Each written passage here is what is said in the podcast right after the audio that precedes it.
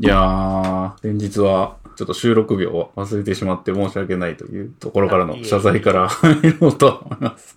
大変申し訳ございません。大丈夫です。完全に寝坊でしたね。寝坊っていうかもう忘れてましたね。はい。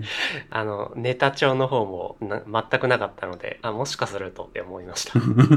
前回スキップしたんですよね。スキップして、ちょっと習慣が抜けてましたね。収録日というかやっぱり。ゴールデンウィークとか挟んだから、土日の習慣とか、ちょっと狂っちゃいましたね。そうですね。ダラダラしてましたね。あ、だから前回スキップしたのがゴールデンウィークのタイミングで、だからもうほぼ2、3週間ぶりって感じですね。ゴールデンウィーク前ぶりってことですよね。あー、ゴールデンウィーク終わっちゃったんですね。早いですね。そうですね。あいやー、ほんとどこにも出かけなかったしー。、あ、本当ですか？何も、何もなかった。まあね。まあ、緊急事態宣言が、えっ、と、東京には出ていて、まあ、神奈川とかはまん延防止ほげほげみたいな感じですよね。それに加えて、北海道とか広島とかが飛び飛びで各地に緊急事態宣言こう発令されて5月末まではい。みたいな状況になってますね。そうですね。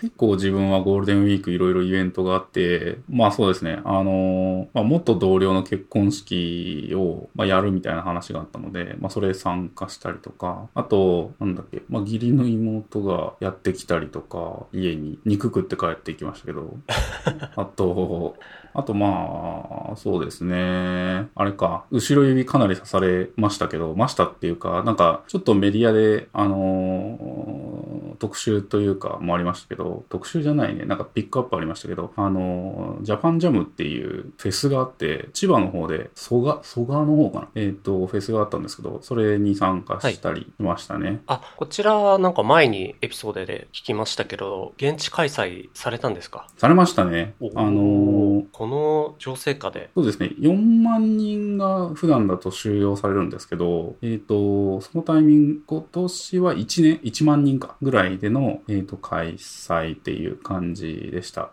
まあ、あのー普通にわーってなるんじゃなくて、単純に拍手だけでこう、なんですかね、盛り上がるみたいな感じにしたりだとか、あの、バミリ？あの、観客と観客の間をこんぐらい開けましょうみたいな、あの、区分けとかされてたりだとか、まあ、結構ね、あの、異様な空気の中やるみたいな感じでしたね。で、そう、1年半ぶりぐらいに、まあ、ライブっていうものに、ちょっとまあ、参加してみたって感じなんですけど、まあ、やっぱ結構ライブっていうのはいいなぁと思いましたね。か、ちょっと、なかなうか、ん、このご時世だと本当できないから、なんでしょうね。みんなこう、溜まってるものがあるんでしょうけど。そうですね。うーん、なんでしょうね。音響設備とか、まあ環境違うところで、うん。と非日常みたいなところに、ちょっと触れたいなっていう気持ちはめっちゃわかります。うん。うん、ライブとかはだからそういう場所だったんでしょうね。まあ、ライブはやっぱり屋外でやってましたし、まあ、言うたらもう密ではないかなって感じはしたんですけど、えっ、と、まあ、ライブ会場の中はちゃんと行き届いてった感じはしてるんですけど、ライブ会場出て、その行き帰りですね、あの、近所にそのコンビニがあるんですけど、そのコンビニで、その、例えばなんか立ち飲みをしている、えー人たちがいると。で、それうは、ん。あの、フェスの参加さん、参加者なんじゃないかっていうところで、まあ、モザイクとかがかかってるんで、あの、わかんないんですけど、まあ、フェスの来場者はそういうコンビニで立ち飲みをして、そのお行儀マナーが悪いよねっていう感じのそのストーリーで、あのメディアで、そのメディアというかそのワイドショーでちょっと取り上げられて、あの、物議を醸すというか、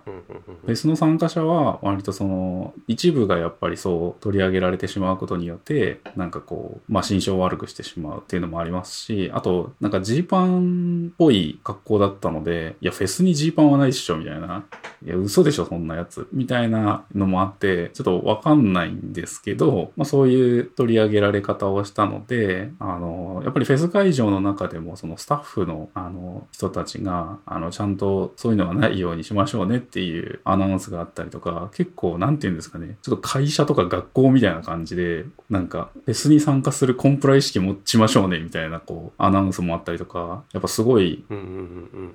なんていうんですかね今ならではというか結構異様な感じでしたうーんあの、映画館でこう、映画を見る前のマナーみたいなのをこう上映しますけど、ああいったものがこう繰り返し話あ、そうそうそうそうそう。ですか？あの、スタッフの方からこう言われるみたいな。そうです、そうです。うん。ライブの始まる前、後にアナウンスが流れるっていう感じですね。流れるっていうか、スタッフが出てきて、あの、ちょっとスピーチするみたいな感じですね。うんうんうん、そこはまあ、あの人力でやると。そうですね。まあ、あとなんかその、ぜご飯食べるところとかも、なんかこう、席を離してあるだとか、方向はこっちの方向に絶対座ってくださいみたいな、なんかこう、バミリがあったりとか、まあ結構いろいろ細かいとこやってんなって感じでしたね。うん、やっぱあの飲食店をよく取り上げられますけどとにかくマスクを取って会話するみたいな機会が一番危ないからともう何度も言われてんでそこに対する対策とか、まあ、あとはとにかく声を出さないようにみたいな話も最初にね出ましたけどその拍手で応じるだけみたいな新しいフェスのスタイルってそんな感じになるんですね。まあでも、あれじゃないですか、ワクチンが行き届けば、また復活できるかなっていう感じというか、まあ、元に戻ると思うんで、ね、もうワワクチン打ちました？ワクチン、ワクチンは、あれじゃないですか、本当今日か、昨日かぐらいのニュースで、ようやく東京と大阪で、あの、ネット予約みたいなのがおネット予約。始まるっていうニュースを見かけましたけど、はい。これは高齢者以外もなのかな？あのーまあ、ちょっとまだまだでも、その、全然行き届いてないみたいな話で、高齢者言うても、うちの、えー、親父の方も、ようやく、えー、25日に予約が取れたっていう連絡がこう LINE できたぐらい、まだまだこれからって感じですから、ちょっと国内のやっぱり接種状況で、どうも進んでない感じしますね。あでもなんか、役所、どっかの役所はなんかワクチンが余ってるっていう感じでしたよね。ワクチンが余ったから、その、役所の人が、公務員の人が、あの、余ったワクチンを受けたみたいなニュースがあって、ありましたね。ありましたよね。で、それをまたこう、ちょっと叩く感じになってるっていうニュースがありましたけど、まあ、バンバン打ちゃいいなって思うんですけどね、ああいうのは。余らせるぐらいだったら。まうん。そう、一度、あのね、各自治体に分けたのだったらば、そこから先は余らせないように運営はおわお任せっていう感じでしょうし、うん。まあ、打つ人がいないんだったらば、まあ、もっとガンガン進めた方がね、いいとは思いますよね。うん。ああ、でもワクチン結構いろいろまた問題が起きてるんですね。その沖縄だと、今日のニュースですけど、その沖縄で5人に生理食塩水ワクチンが入ってないだけの食塩水を打ったっていう。原液を薄めるために使用するやつなんですけど、ワクチンが入ってないだけのなんか食塩水を打ったみたいな5人ほどっていうニュースもあったりで、まあ取り違いですかね。まだまだこの、フローにも慣れてないでしょうし、うん。そういうちょっとミスとかは、まあ、ありそうですよね。うーん。まあ、ちょっとね、えーこれあれですけどね。なんてことだって感じですね。まあ、うんワクチン打てたら打って、まあ、また元通りなのかなっていけるといいですけど。そうですね。えー若年層とかまで行き渡るのは、まだまだそもそもの、えー輸入ですか。そっちの方が間に合ってなさそうですし、うんい。つになるのかなって感じですねそ。うですね。あと、アメリカの方とかではもう結構1回目は打ち終わって2回目は打ってるみたいな話ですけど、えっと、認可が下りてないので16歳以下はまだね、そういったものをできないっていう状況っぽいですね。に認可？にそれは日本、日認可が本、日本じゃなくてアメリカの話？アメアメリカの話ですね。はい。あ、認可って降りてないんですね、まだあれって。まだやっぱり小さい人に対してのうん。影響っていうのが、まあ、そもそも実験とかね、まあやってそのまま出してるような感じで、うんうんうん十分にできてない状況だろうから、なるほど。いや、どうなるのか、ちょっと、うんコロナの方もまだまだですね。あそれ以外の面でちょっと健康には気をつけないといけないなと。そうですね。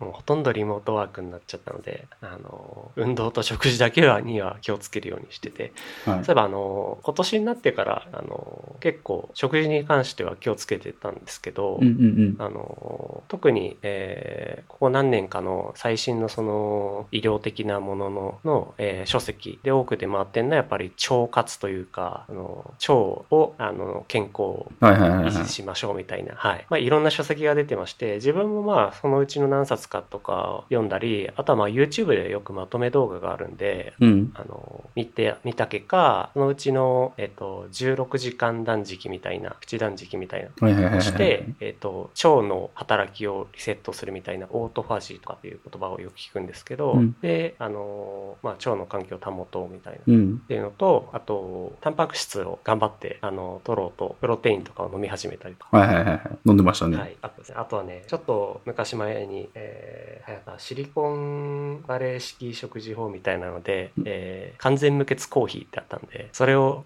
あの思い出してまたやり始めたりとか、はい。まあいろいろやってるんですけど、そのうちですね、なんかあの、プロテインに関する新しい話が、そうですね、この春ぐらいに急にまたあの、インターネット上とかでもよく出てきて、うん。お前らプロテイン飲むな、みたいな、はい。まあ雑な言葉ですけど、ツイッターとかでそういうのはい。読むんですよ。なんでだろうなって思って、ちょっと探してたら、その元記事っぽいものを見つけたのをちょっとはいはいはいはいはい持ってきたんです。はい。これあの、プレジデントオンラインの方に掲載された、えー、5月の記事ですね。今月に入ってからの記事。これ連載なので、最初の記事は4月の23日になってますね。うん。なんですけど、えっ、と、これが、あの、牧田クリニック院長の牧田先生、この方が書かれてるんですけど、はいえー第4回目の記事のタイトルは、プロテインを飲んではいけない、健康のために運動する人に多い根本的勘違い、タンパク質摂取で筋力がつかない。なんか運動してる人はなんか、やたらプロテインを飲んでるイメージがありますけども。そうなんですよね。やっぱり、あの、プロテインうん。でタンパク質補給することで筋肉を増やそうみたいな、うん。あの、論理だったと思うんですけど、うん。どうもいろいろな研究結果では、プロテイン摂取している人と摂取してない、プロテインの摂取量を控えた人うん。で比較しても大した差が出なかったみたいな、お？いう研究結果とかもうん。あり、えーそれ以上に、えー今あの、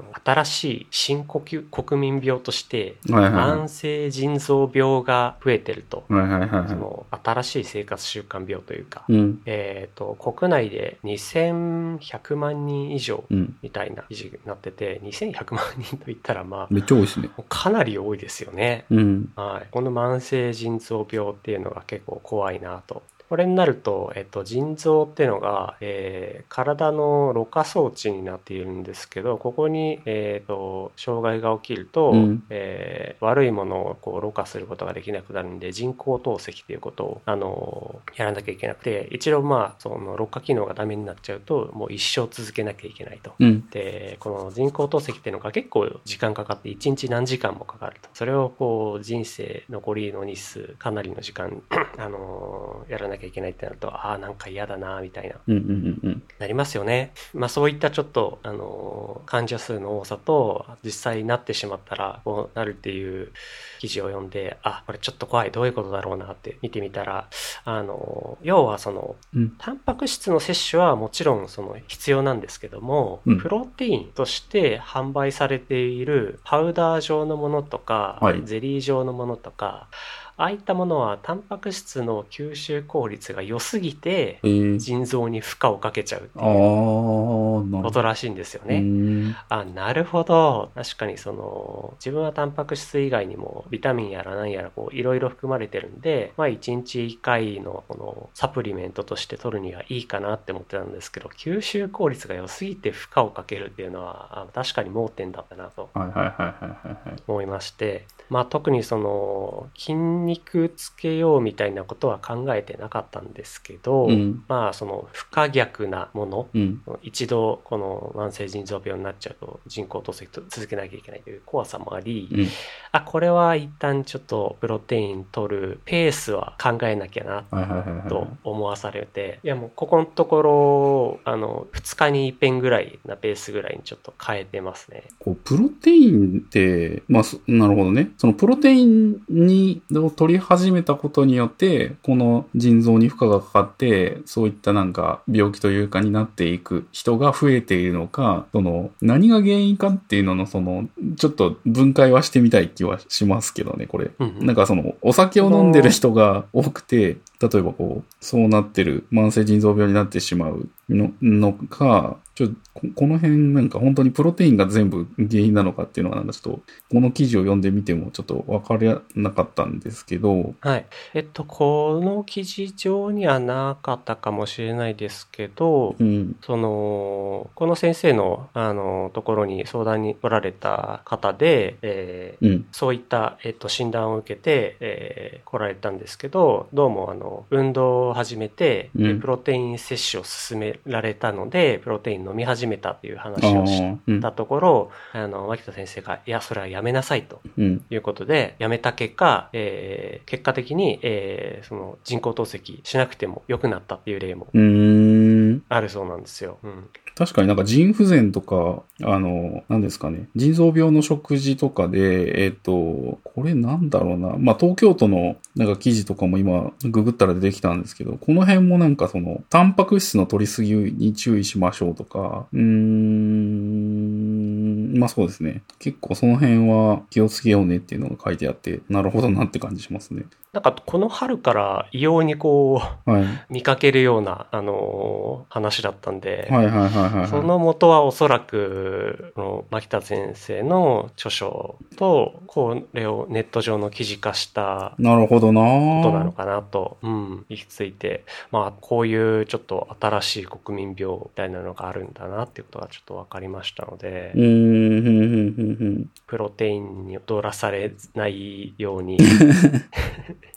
というのと、まあ、タンパク質はやっぱり普通に、うん。あの、摂取するために肉、野菜、大豆類みたいなのをちょっと。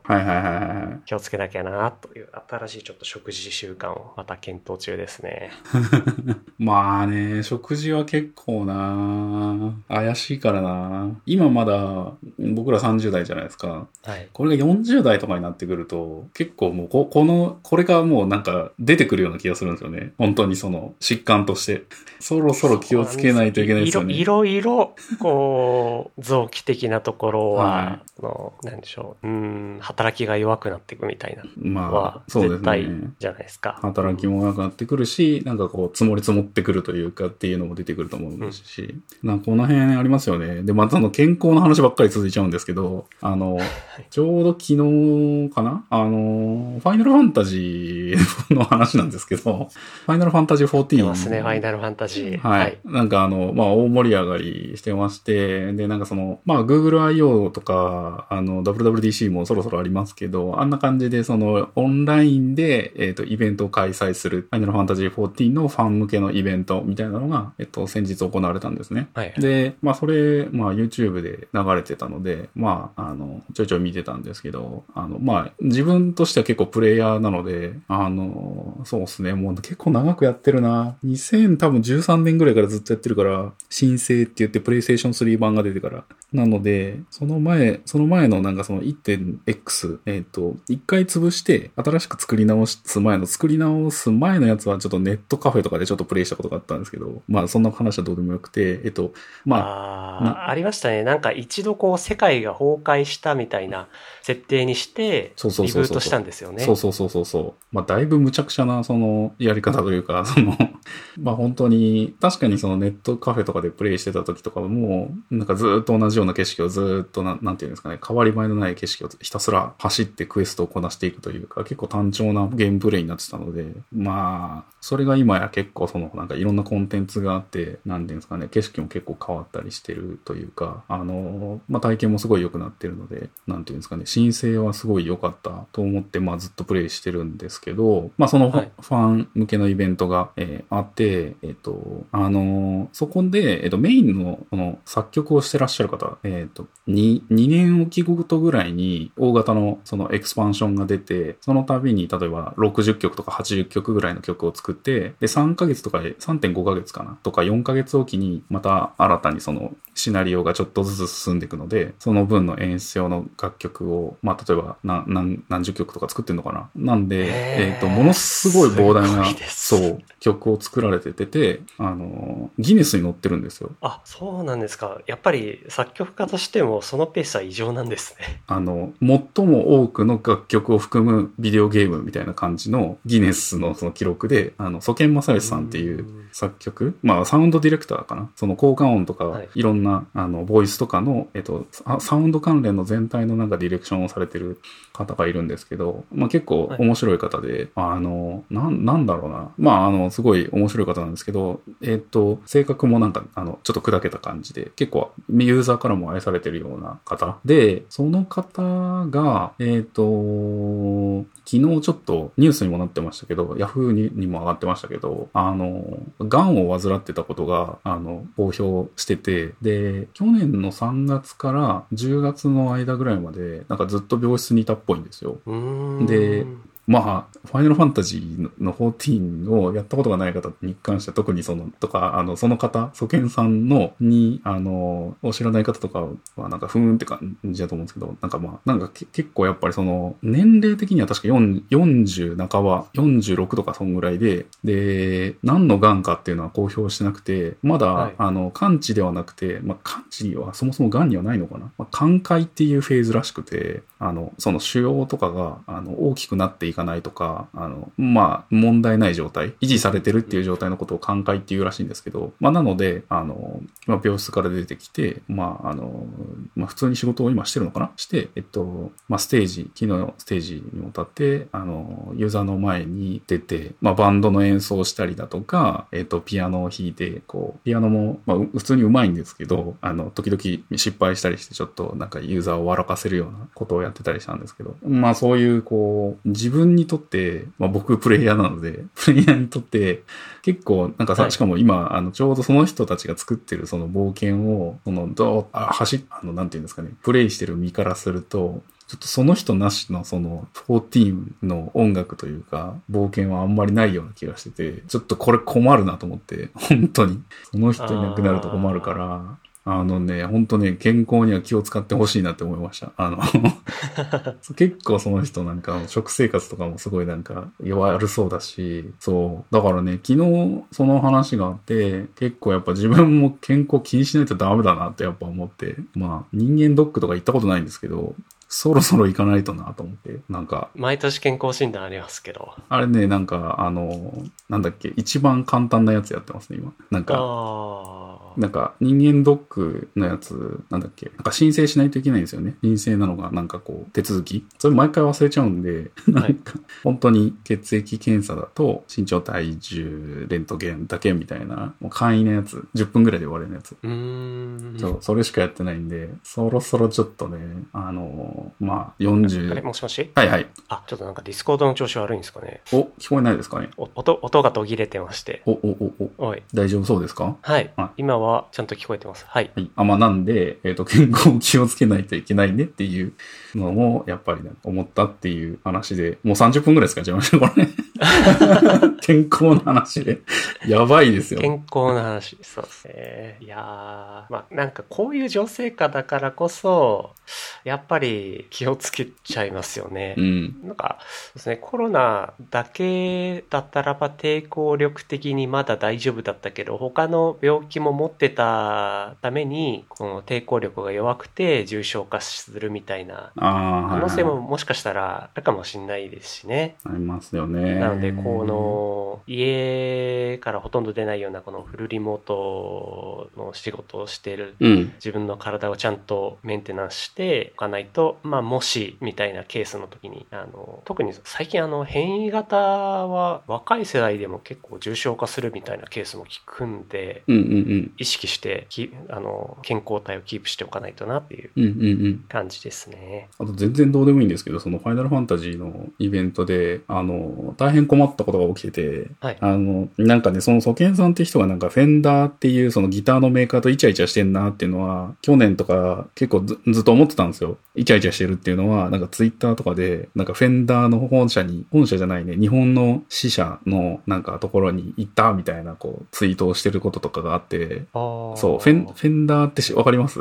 あの、ギター。ギターとか音響系のメーカーでね。そうですすね。メーカーなんですけど、まあこれ聞いてる人興味あるかどうかわかんないですけど、まあそのフェンダーっていう、あの、まあエレキギターの基本の形みたいなのを作ったメーカーがあって、まあ自分も好きなんですよ、そのフェンダーっていうブランド。はい。と、それの、なんかファイナルファンタジー14モデルを、あの、出すっていう話が出て、うわ、来たと思って、なんかイチャイチャしてるなと思ってたんだよなと思って、まあ、買うかと思って思ったんですけど、まあ、結構いろんな、その、なんていうんですかね、こう、ギターの、まあ、これはもう完全にガジェットの話なんですけど、なんかそのギターの木を、なんか、加工、すごいなんかよくわかんない加工をしていて、ボディっていうかそのギターのその、なんていうんですかね、まあボ、ボディですね。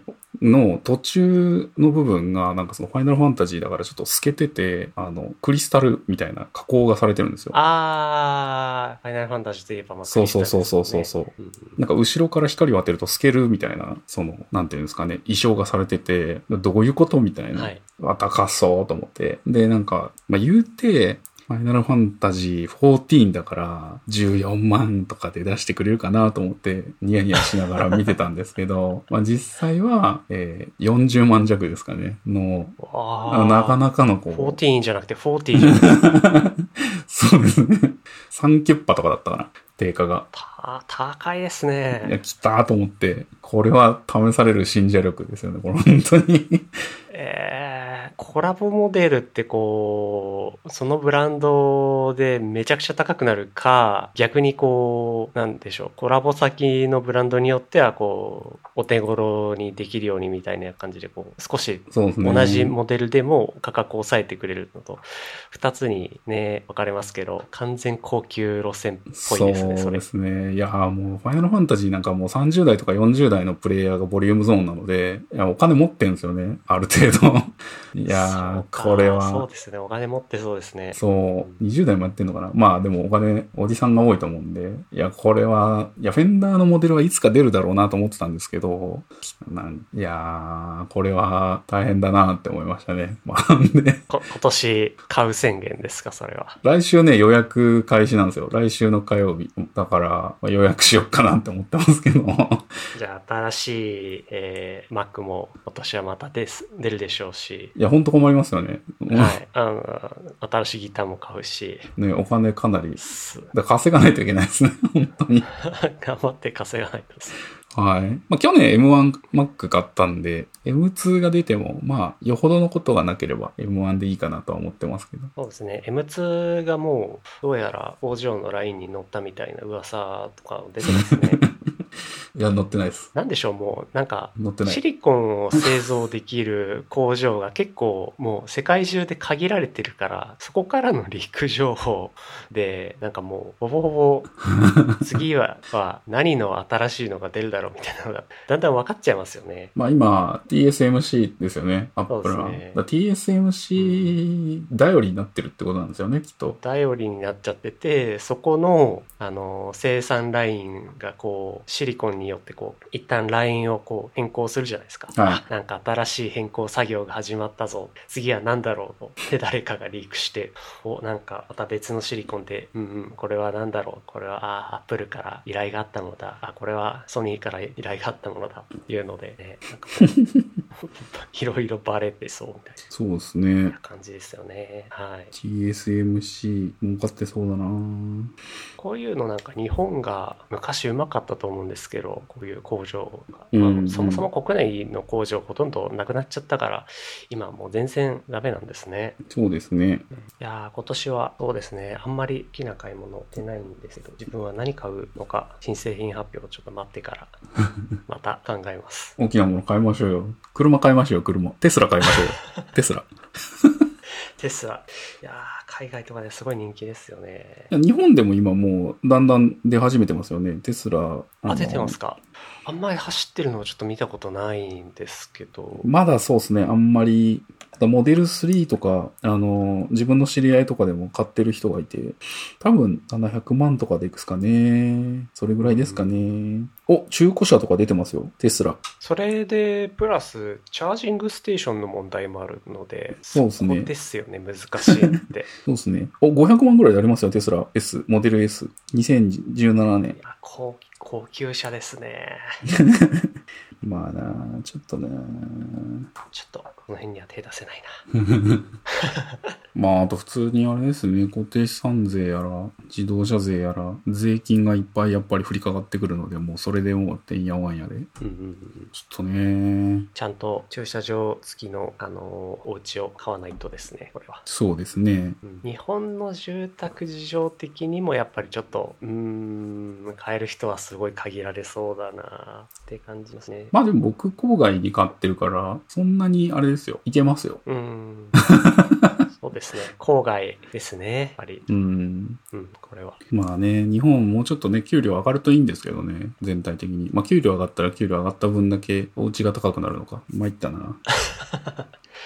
でもなんか最近本当どうなんでしょうねそういったものうちの近所もあのー空き地だったところ結構埋まってきててあ本当家が建ってる数ヶ月でうん。はいどんどんどんどん家が建ってきてるんですよねこここの土地絶対あのー放置されてるんだろうなみたいなところが、うん。あのー取り壊されていつの間にか更地になっててうん。でなんか売り地みたいな情報が立ってるなーみたいなのに気づいて次見に行った時にはもうなんか建築始まってたりしててほんとあっという間に売れてすぐに家建っちゃうなんか一戸建てちょっとブームらしいですよね。こうやってブームなんですか？ブームなのかわかんないですけど、あの、まあ、リモートワークってことで、やっぱり部屋が欲しいなとかっていう、ちょっとなんか売り上げが上がってるみたいな、空前のブーム、新築戸建てをなんちゃらかんちゃらって書いてあるな。割安に買う方法。2000、緊急事態宣言によって、えー、2020年6月から、えーリモートワークの普及と家にいる時間の長さから居住環境の改善を検討する世帯が急増したっていうのが、えっ、とね、東洋経済の記事に、これ載ってましたね、今。ググってみたところ。うんこれ、まあでも確かにそんな感じはあって、自分の周りとかでもやっぱり家を買う人が増えたので、まあ確かにね、っていう感じはありますかね。えーこの情勢下になってからあのお店潰れるケースとかもあ、そうそうそう。増えてませんか？ちょっとそれも思って近所の商店街はもう何店舗潰れたのかちょっとわからないぐらい あのなくなっちゃってで結構古い建物で営業してたところなんかはうん。そもそも建物を建て替えてたりうん。まあ何階建てかのこのビルだったところの1階とかはちょっとなんかリニューアルしてそのテイクアウト専用のお店が入れ替わりで入ったりうんみたいな感じで、本当近所の商店街でもすごい入れ替わりが今この1年間発生しててうんうんうんなんか建物周りのうんうん。うんその立つペースがなんか速くなってるなみたいな感じがしますね。うんうんうんうん。まあでもそうですね。マンションとかもどうなんでしょうねこれマンション中には手放して売ってる人ももしかしたらいそうですよね。そうですね。うんまあでもマンションはなんか買ったやつがいますね。直近で。その元同僚とかだが、なんか高そうなマンション買ってましたよ。いやー、すごいな今日結構コロナの話が、コロナとかその健康の話が多めですけど、あとなんか喋っときます？あとなんか、えー今日ちょっとネタ帳にあげたのが、実は技術的なところ、そうですね。技術的なところも結構。ウェ ウェはいブフロントエンド技術のアップデート系のものを大量に置いたんですけど、はい。例えばまあ、えっ、と、もうここ1ヶ月ぐらいでいろんなアップデートがあって、ありましたね。えーうん。まあ、サファリ14.1、うん。の話とか、えーフレームワーク的な話だと、ブートストラ5がとか、あとアンギュラーがリリースされましたとかう、んうんいろいろあるんですけど、なんか最近見たものとかあります？うん。あ、私、Web フロントは最近は追ってなくて、あの、SwiftUI でちょっとアプリを作ってみたっていうのはあるぐらいですかね。SwiftUI ちょっと最近なんかあの、SwiftUI で、あの、なんだっけな、えっ、と、パッケージ作ってみたんですよ。えっ、と、まあ、ノードモジュールとかもそうみ、みたいな感じで、えっ、と、て日本の伝統の色っていっぱいあるじゃないですか。あの、あボタン。ン色とか、なんか、えっ、とね、いっぱいあるんですよ。はい朱色とか、えっ、と、からくれないとかなんかまあそういう色がいっぱいあって、名前がいっぱいあって、着229種類。物とか結構うんうんうん。いろんな色使われてますもんね。そうそうそうそう。まああれ結構好きで、あの、なんて言うんですかね。まああの、それをこう、まあ、えー、インターネットだらだらそのゴールデンウィークしながら過ごしてたら、あの、なんかまあ、ウィキペディアに、えー、日本の伝統色一覧みたいなのがまとまってたので、あ、じゃあこれ、えっ、と、モジュールにしようと思って、モジュールにしてみたんですですよ。はいで、なんていうんですかね、まあ、スタティックなプロパティにして、カラードとカラーくれないみたいな感じで呼び出すと、RGB とか、えー、なんですかね、読みとか漢漢字の書き方とかが入ったオブジェクトが取り出せるみたいなモジュール。うん。を作ってみました。で、なるほど。これを使った、えっ、と、神経衰弱アプリを作って、あ、あ今度はそれを覚えようっていう。そうそうそう。あの、229種類あるんですけど、229種類のうち、えっ、と、8色をピックアップして、で、神経衰弱なんでペアにある必要があるから、えっ、と、16枚、えーを置いて、で、その16枚の中から、えっ、と、ペアを探していくっていう神経衰弱アプリをちょっと作ってみました。あの、ゴールデンウィークの、まあなんかこう、だらだら過ごしてたんで。で、なんか、ちょっとこの間、あの、アプリを申請してみて、はい。よリリースされましたけど、そうお疲れ様でした。一回ね、あの、これ僕知らなかったんですけど、あの、神経衰弱を、あの、英語で言うとどう言うんだろうと思って、で、いくつかサイトが出てきたんですね。なんか一回調べたことがある気がするんですけど。そう。で、なんかえ DMM 翻訳みたいななんかサイトがあって、で、これ結構良くて、えっ、と、ネイティブの人が回答してくれる Q&A サイトみたいな感じなんですよ。で、ああ、いいですね。そうそうそう。神経衰弱ってなんて言うのみたいな質問をしてる、その、もう本当にちょうどそういうスレッドがあったので、 Stack Overflow みたいな。なんで、そこに、えーマッチングゲームとか、メモリーゲームとかって言うよって返答があったんですよ。まあ、マッチングよりはメモリーの方がなんかちょっとおしゃれかなと思って、はいはいはい。そうですね。メモリーだった気がしますね。自分が調べたのも。ああ、すごい簡単だった。そうそうそうそうそうそう。ええー、と思って。で、メモリー、メモリーゲームみたいな感じの名前で申請してみたら、なんかその、すでにメモリーっていう名前でドイツのおもちゃの会社が商標登録してるっぽくて、あ、なるほど。そうそうそう。それで一回跳ねられちゃいましたね。そこは知らなかったと思って。なんで名前を変えて、えっ、と、普通にマッチングゲームみたいな感じにして、で、リリースしました。アップルの審査が通らなかったら、ちょっと、そういう侵害で怒られるところでした。ありがたい審査でしたね、これ。じゃあワンワード、ツーワードぐらいだともう結構予約されてるだろうから、うん。なかなか組み合わせるの大変そうですよね。そうですね。あなんで、サブカラー、サブタイトルが、えっと、マッチングゲームで、た本本タイトルが日本カラーズみたいな感じの名前にしましたな。るほど。うん。うん。あ、そんなこともあるんやっていう感じでしたね。はい。なので、SwiftUI に戯れてまして、はい。講義のフロントエンドという意味ではフロントエンドですけど、そうですね。クライアントサイドの何か、そうですねこちらの実装ブフロントエンドは全然でしたね。これ、なんか、自分のうん。ゴールデンウィークなんかも、あのほとんどあのゲームとか、おえ 映画とか、ああいったものを、みんなすごい消費してたっぽいんですけど、周りは。全然そういったものに、こう、意欲は湧かなくてですね。最近、は始めてた、その、まあ、とある、あの、ライブラリの、えードキュメントの、えードキュメントサイトがあるんですけど、そこの。日本語訳作業みたいなのをずーっとやって、うん、うん。まあ、そのフレームワークに対してだけめちゃくちゃちょっと詳しくなるみたいなことをいやってました。まあでも結構みんな使うようなフレームワークですもんね。そうですね。よく、あの、使ってますし、まあ自分もかなり昔のバージョンから使ってて、で、去年メジャーバージョンが出てから、えードキュメントの方も日本語訳が、えー出てたんですけど、どうやらちょっとメンテナーがいない状況で、えー半年以上と経過してるという状況だったので、あの、まあ翻訳の方にちょっと協力するような自分の方からまあ言い出しまして、うんうんうん。えー4月に入ってからあのちゃんとした翻訳というか、まあ、コミュニティに対してコミットするようなレベルでのまともな翻訳はちょっとやってこなかったんであ徐々に始めてうん。いくらかレビューもらって慣れてきたところで、えー習慣化してたんですね。あのそのためあのゴールデンウィークに入ってからもうなんかこう続けてしまって時間があるから。うんうんうんうん。はい、もう放置されてたドキュメントの、まあ、かなりの大半をようやく最新版のものに全て翻訳するみたいなことができちゃいました。おお全部翻訳できたってことなんですね。まあ、かなりの量を、あの追いつきましたね。やっぱゼロからやるんだったらまだしも途中まで、あの翻訳されてるものとかも多くてそこから半年以上経ってアップデートされてたものを追っかけるっていうところからなかなか、うんあの大変変な作業だったんで、純粋な翻訳だけじゃなかったところとかが大変だったんですけど、うんうんうんうん。ライブラリの名前。最近、はい。はい、最近ちょっと調子に乗って他のものも翻訳を始めてるあ、ライブラ失リ、礼ちょっと、今のライブラリとは別の翻訳ってことですか？もうちょっと始めてます。うーん。はい、あとは、もうちょっとね、あの、みんながコミットしやすいような、あの、仕組み作り、環境作りみたいなところもうん検討し始めてます。ライブラリ。メンテナーがいなくなるのは辛いですよね。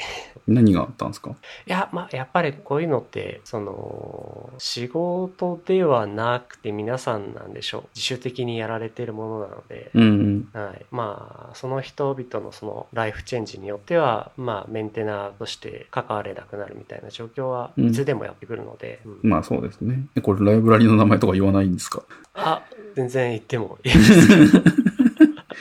あの、View3 っていう、はい。うんはい、ウェブのライブラリですね。うんうんこちらの方のコミットをちょっとやってます。うんうんうんはい。View3 は、View3 のドキュメントを見たい方は、こちらがなんかね、クリックできないんですよね。クリックじゃないタップできないんですよね。今、公式サイト見てるんですけど。あ、違う。 Safari がちょっとハングアップしてるかもしれない。大丈夫ですか？ Discord の方も落ちてたりするんでは。大丈夫、大丈夫。大丈夫ですか？はい。うん。なんか単純にやっぱり、その、はい。まあ、人によって翻訳作業ってただ単純に英語の文章を日本語に置き換えるだけじゃんとか、うん。まあ、英語のドキュメントを読めばいいじゃんみたいな人がいるでしょうけど、やっぱりちょっとやってみて分かったのは、うん。そもそも原文へのかなり、あの、確固とした理解力みたいなのがあった上で、うん。あの、英語表現としては、まあ、カジュアルでいいかもしれないけど、直接日本語に置き換えると難しいようなものとか、はい。あの、あったりしますし、うん、まあ、そもそも日本人、あの、第一言語として日本語をみんな選んでるわけですから、うん。特に初学者、うんあのまだ高校生大学生みたいな人とかが最初に触れるものとしても、まあ、ちょっとやる意義が結構あるなみたいなうん。のもちょっと最近感じてるのでなかなかモチベ高く やれそうって感じですいや、素晴らしいです。では、これを見て、みんな勉強していくわけですね。公式を、新しい人がねどんどんどんどん、公式ですからね。公式絶対見ますからね。そうですよね。公式であの英語はある中国語はある。あれ韓国語もある。あれだけどなんか日本語がないみたいな感じだとちょっと悔しくなりません？ね、そうですね。日本語があるともう本当に便利ですね。便利だし。うん。まあ、フロントエンドはな、ドキュメント充実してていいですね。うん。うんそうですね。最近の、うん、ウェブフロントエンド界隈は、なんか、こういったことをされてる方多いのか、うんうんうん割と見かけるようになりましたね。うんうんうん。ダックスト3はいつ来るんですかね？先日、えっ、と、LINE デベロパー、えーと、ちょっとイ、イベント名忘れましたけど、LINE がやっていた、えーイベントで、韓国の方かな？コミッターに近いようなところの方なんかと出てて、まだちょっと準備中だみたいなうんうんうん。はい、話をされてたので、あやっぱりまだなんか新しい情報としてはなさそうだなっうんうんうん。ていう感じしますね。一応 NUXT3 の README には We plan to open a private alpha to internal debugging Q12021 そうなんで、ですよね。Q1 って書かれてるんです Q1 ってこれ、あれなん。ですかね。FY2021 なのか、2021年の Q1 なのか。もう1月から3月でしょうけども、過ぎちゃいましたからね。まあね。うん。なるほど。ディスコードにあのコミュニティの場があるん。ですけど、そこでもたびたびうん。こう、 Nuxt 3 どうなったって叫ばれて、皆さんまだその情報はないよみたいな話をなるほど。他の人が言ってたりしますよね。うんうんうんうんうんまあまあ、ゆっくり作っていただいて全然大丈夫だと思いますけど。Q1、まあいろいろディレイする要因もありますからね。まあという感じで健康に気をつけましょうねっていう今回は回でしたね。